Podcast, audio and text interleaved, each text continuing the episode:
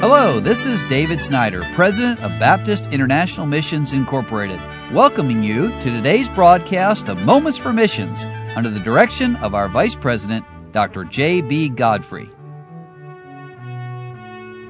Well, on Monday and Tuesday, I was sharing the story of what God's doing in the country of Mongolia.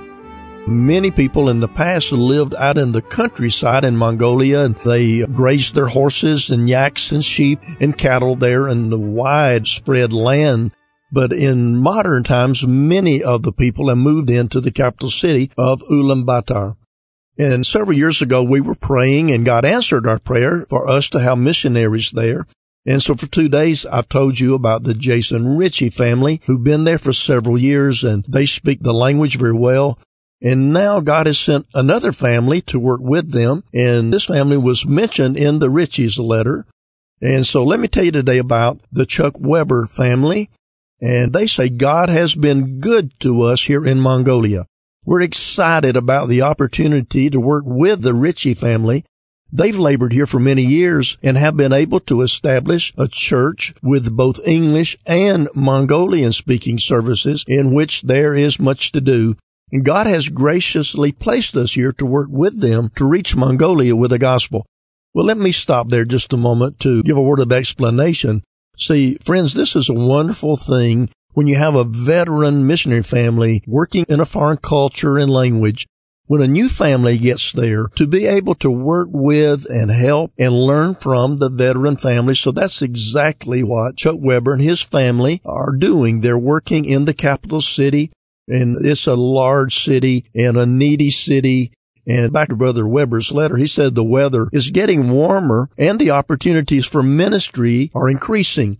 We have seen four more souls saved and some people baptized and families joining the church. We're averaging about seventy people on Sunday morning. And because the church is growing, we're needing to find more space to add more classrooms. And then they mentioned that they've started the first teen activity or youth group there, helping Brother Ritchie again. And this is a first for many of these teenagers. There's a young Mongolian man, Ulimje, who is helping me with the planning and the translation. So you pray for him. And again, I will add, pray for him and for Brother Weber as they work together. Translation and working with an interpreter is not easy. So God's opening up doors for the Weber family to serve, and that helps them in learning the language and putting it into practice. So they need our prayers. And then they say we're working towards establishing a Bible college. There's an urgent need to train Mongolians to do the work in the ministry. There are men ready to study as soon as we are ready. And of course, again, that is missions. We're winning people to Christ and then starting local churches and training those national folk to do the ministry in their own country. Now, would you pray for the Weber family? Here's some prayer requests they have. Number one, top of the list, they say pray for souls to be saved. Pray that we will impact people for the cause of Christ.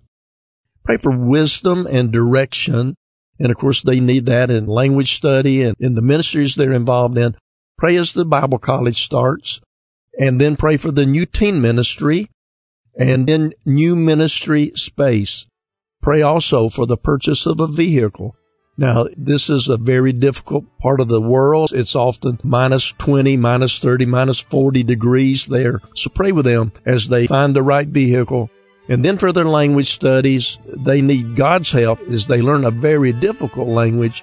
And then pray that God would help them find someone to work with the deaf there in the country of Mongolia.